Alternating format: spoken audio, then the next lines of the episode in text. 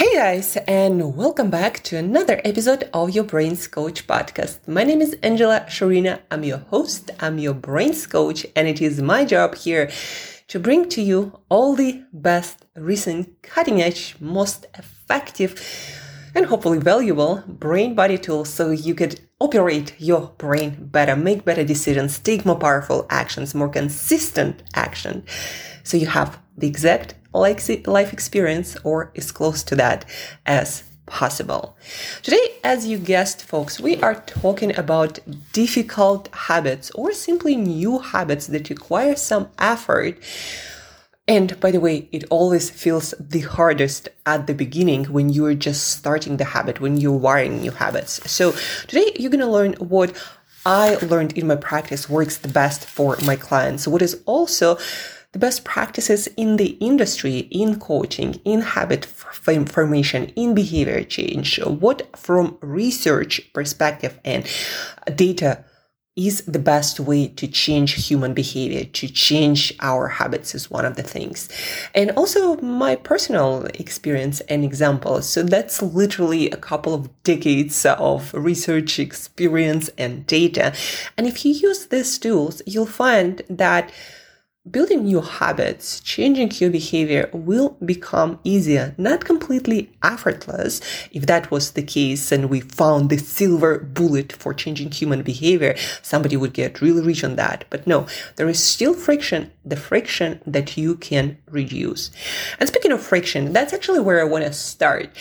The most important step when you're trying to form a new habit is to reduce friction, to make the first reps as effortless, as easy as possible. So there is less barrier of entry for you to start uh, than a lot of people create for themselves. Like a lot of people start exercise and they sign up for some fancy gym that is outside of their living area. That's going to take them an hour to get there and it's going to be inconvenient. And every time they're going to struggle to just get out there and to get to the gym, leave alone to do the actual workouts or, you know, your own program or group class, whatever that might be. So make the thing easier as easy as possible, especially at the beginning. Put the consistency, the repetitions first, and then add the intensity, and then add the difficulty. So your brain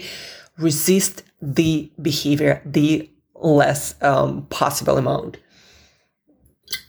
Gonna sip some water. Just came from the gym. Actually, did my class that I do on Wednesdays, and on the way back, an Uber driver asked me like how do you stick with consistency? And i told him well now that i go to this class i see the same people. And when i'm not there people ask me why weren't you there and you have some sort of accountability that brings me to the second most powerful point or they kind of very similar accountability might be even more powerful from research it seems that social aspect accountability to other people not losing your face so to speak is the most or among the most powerful motivators for you to start things, to start hard habits and to stay consistent with them. So social aspect. So now when I go to a class, it's like, yeah, people will notice that I'm not there. And what am I going to say? I was just lazy to show up. right. Um, and that becomes a, uh, I think a tool, guard rail that helps me to get into those classes. Classes are not my uh, least challenging activity. So very often you go there and you don't know what to expect. Some uh, some instructors are really like driven into sports, almost like athletes, and they will push you to your limit. So uh, I always uh, like go with a little bit of uh, fear or anxiety. I'm like, is it going to be an easy one or is it going to be a hardcore one? Um, but uh, I always end up having fun because it's a social experience and I get to see people I know. So accountability, the second aspect. Um, and that brings me to the next point. Accountability, treating it or using it as a kind of guardrail. You know, those things that you put in place for yourself, or maybe you have kids, or uh, for maybe parents that you take care of, or for yourself. Guardrails, it's a device that you use in behavior change that allows you to stick with your behavior and not fall off the wagon or consistency streak. So, for example, if the only food that you buy and you put in the fridge is a healthy food, uh, when you have cravings at night for some cookies or ice cream and every store is closed and you have nothing in your fridge, guess what? You're just gonna suck it up and go to bed. and but in other case, if you had some ice cream, you would go for it. So these are guardrails. Or for example, of a lot of people struggle with technology, with not using their phone late at night, not doing the scrolling that is much harder to resist at night because our cognitive capacity, our brain's capacity to resist, to inhibit, to stop behavior goes down at night. And so, yeah, at night people struggle with a lot of uh, undesired suboptimal behaviors much more than in the middle of the day. Like, for example, watching Netflix. You know, usually people do not binge watch anything during the day. Well, not really, not as much as at night. And so, guardrails. So, some people, for example, to restrict their phone usage, buy those safes, and you can probably buy them on whatever online store that is closest to you. So they buy a small like safe and it's an easy one like a box with a lock on it and with a timer.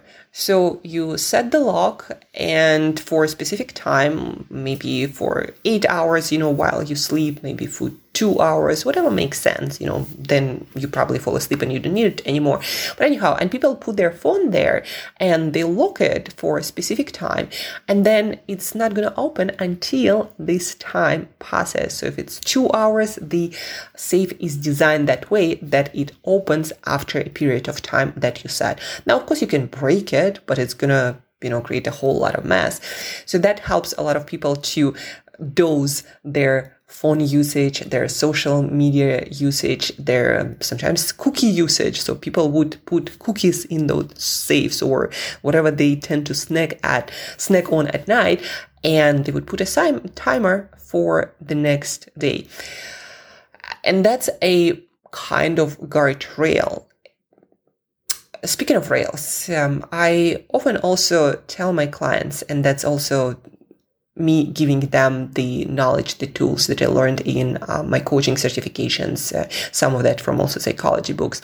So I often talk about building rails so your train or you or your behavior has an easy way to travel along a specific behavior pattern. What do I mean by that?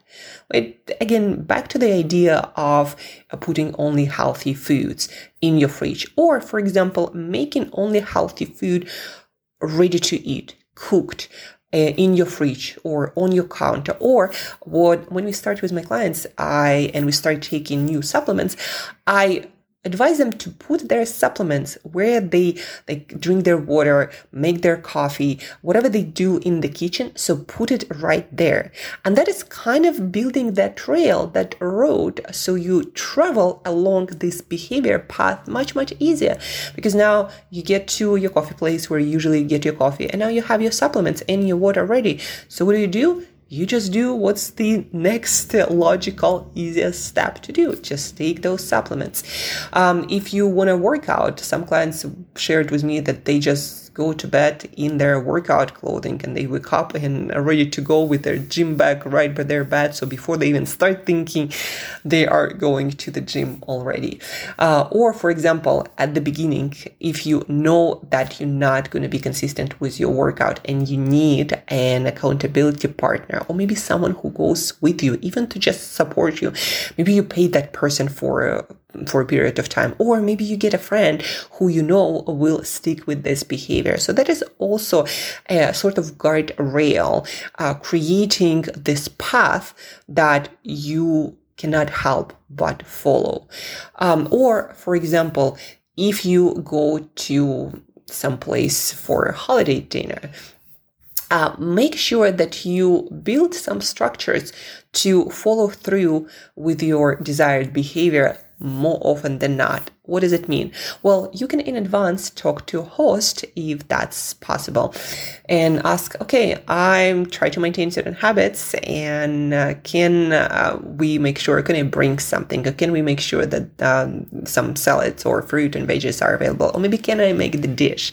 Or uh, can I bring my own like roasted chicken or turkey or meat or uh, roasted veggies with meat as part of the meal? So you have something to eat. And then uh, of course uh, you share it with uh, the rest of of the guests you might order it to make somewhere and before going there or maybe at the beginning of the event, you can say to the host, "Oh, you know, um, um, I'm on medication. That's actually an excuse strategy for my clients, and I'm not going to be drink, drinking tonight. So, um, if that if that's okay, don't offer me uh, wine, etc." And people, of course, would be okay if you create a good excuse. Uh, the point is, when you put actions, when you create the environment in advance that allows only for certain behavior, those gut trails, guard trails, that it is much more likely that you're gonna travel along those rails, like that, you know, carriage that only can tra- travel along the rails. Um, the second thing, uh, I want you to understand simply that it doesn't mean that you'll need those guardrails or you'll need that accountability or you'll need to only have certain foods in your house or you'll need to take your own food uh, all the time with you. No, those things are mostly needed for you to build the new behavior, to build the habit, to build the change until it becomes your second nature and you do it on autopilot. So just put in the reps and then you won't need that support, those guardrails, that scaffolding. It's like imagine a tree, a young tree, you put it, you put the seedling in the ground and what you would see around you, then people would put supports, those like sticks around it, and they would tie it somewhere in the middle to help it to grow and not being blown away by the winds of life uh, and not being destroyed. So you put this support, but once the tree goes grows up and grows stronger, you remove them, and the tree is totally fine on its own.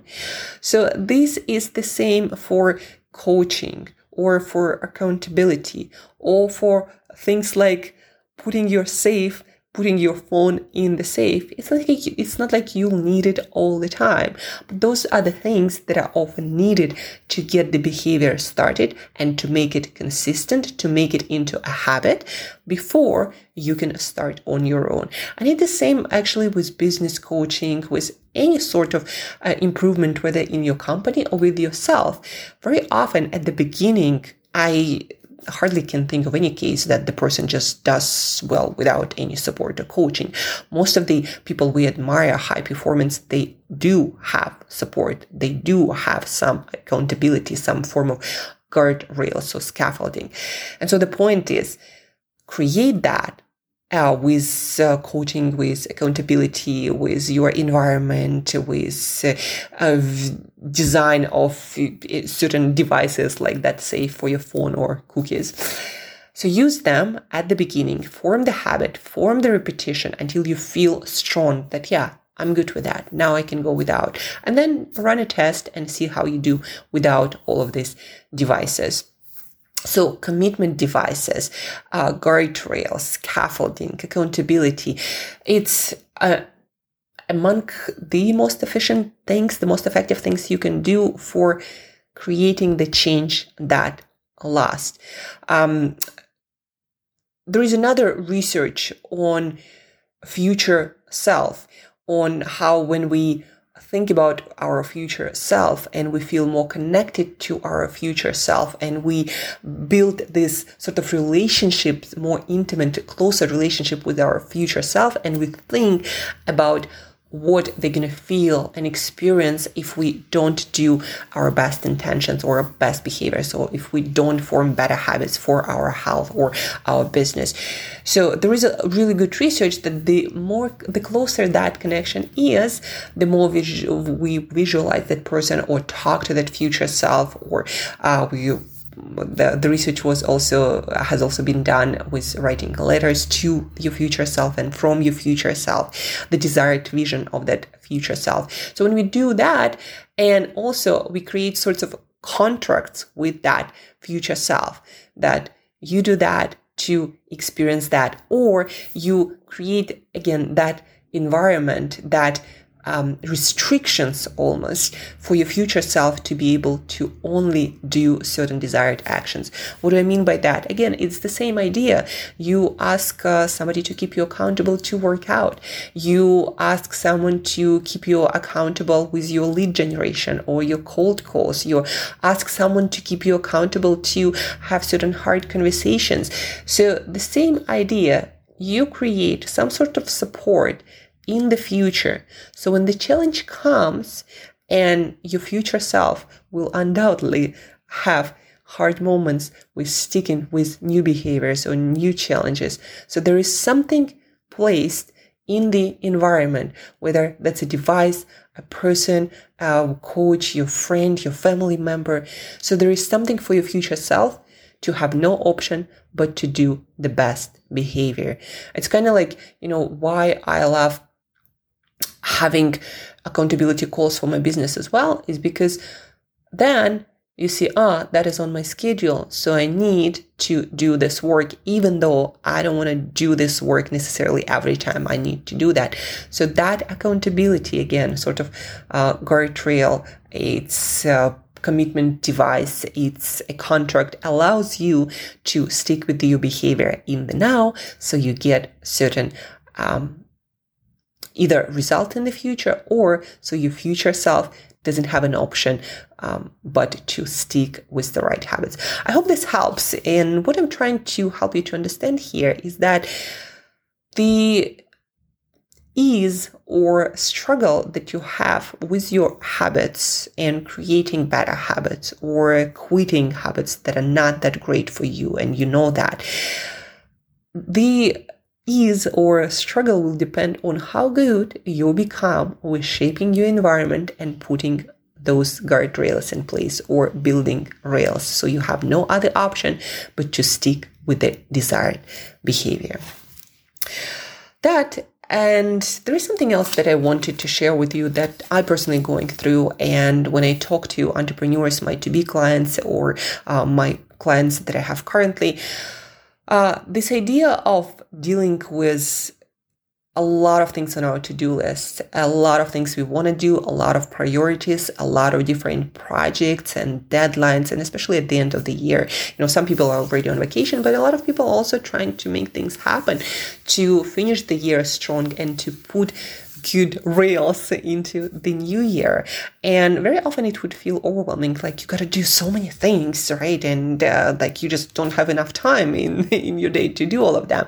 And you start feeling overwhelmed. And then you very often end up procrastinating and not doing anything at all because it just feels overwhelming to even start working through that list. So it helps me. And what I teach my clients to do is learning how to, first of all, prioritize from top to bottom on your list of priorities. Like if you ask yourself, okay, if there was only one thing I'd achieve uh, by the end of this month, what would it be? What would be the most important thing? Okay, now what if there were two things? What would those be? And what if I had three things? What could those be? More than three, you know, you're not going to happen. One is actually the best. So what is my priority? And then what are the actions from my past experience, from my best knowledge that going to uh, contribute to this specific result, to the success in that objective the most. Like from my experience, what do I think are the most impactful actions? Not all of the actions, not all the important, the essential, or must do or have to do, but from my past experience, what gave me the most results? On this specific objective. And then you look at your to-do list and all of the projects and meetings, etc., that you might be doing, and you're like, okay, so I can't do everything, but based on my experience, these are three things. Like for example, for me, uh, and closing uh, sales or getting new clients and growing my business and starting new projects like what what things contributed in the past for me it's meeting people it's talking to people we could work together and that's why I looked at my calendar. I'm like, yeah, I could be doing uh, a lot of content and a lot more videos and writing and reaching out to people, I don't know, on different social media and cold reach outs. I'm like, no, from my experience, talking to people, connecting with people I already know, uh, who were interested in collaborating, in coaching together, or just were interested in uh, what I do. So, from my experience, that always brought me the most amount of work and projects and results tangible results in the present. So let me focus on that. Who are the people who I delete meeting with or I delete uh, the, having lunches and coffees with. And from my experience, that gives me the most return on investment of my time. So let me focus there and maybe do less of social media, maybe do less of cold reach outs and instead focus on warm connections and strengthening my network. So it's just example from work, but you can look and uh, look at any project, whether that's fitness or personal or health or work. Like, what is my priority for this month? If I make this happen, everything else would feel better or would become easier or it would become irrelevant. So what is one thing?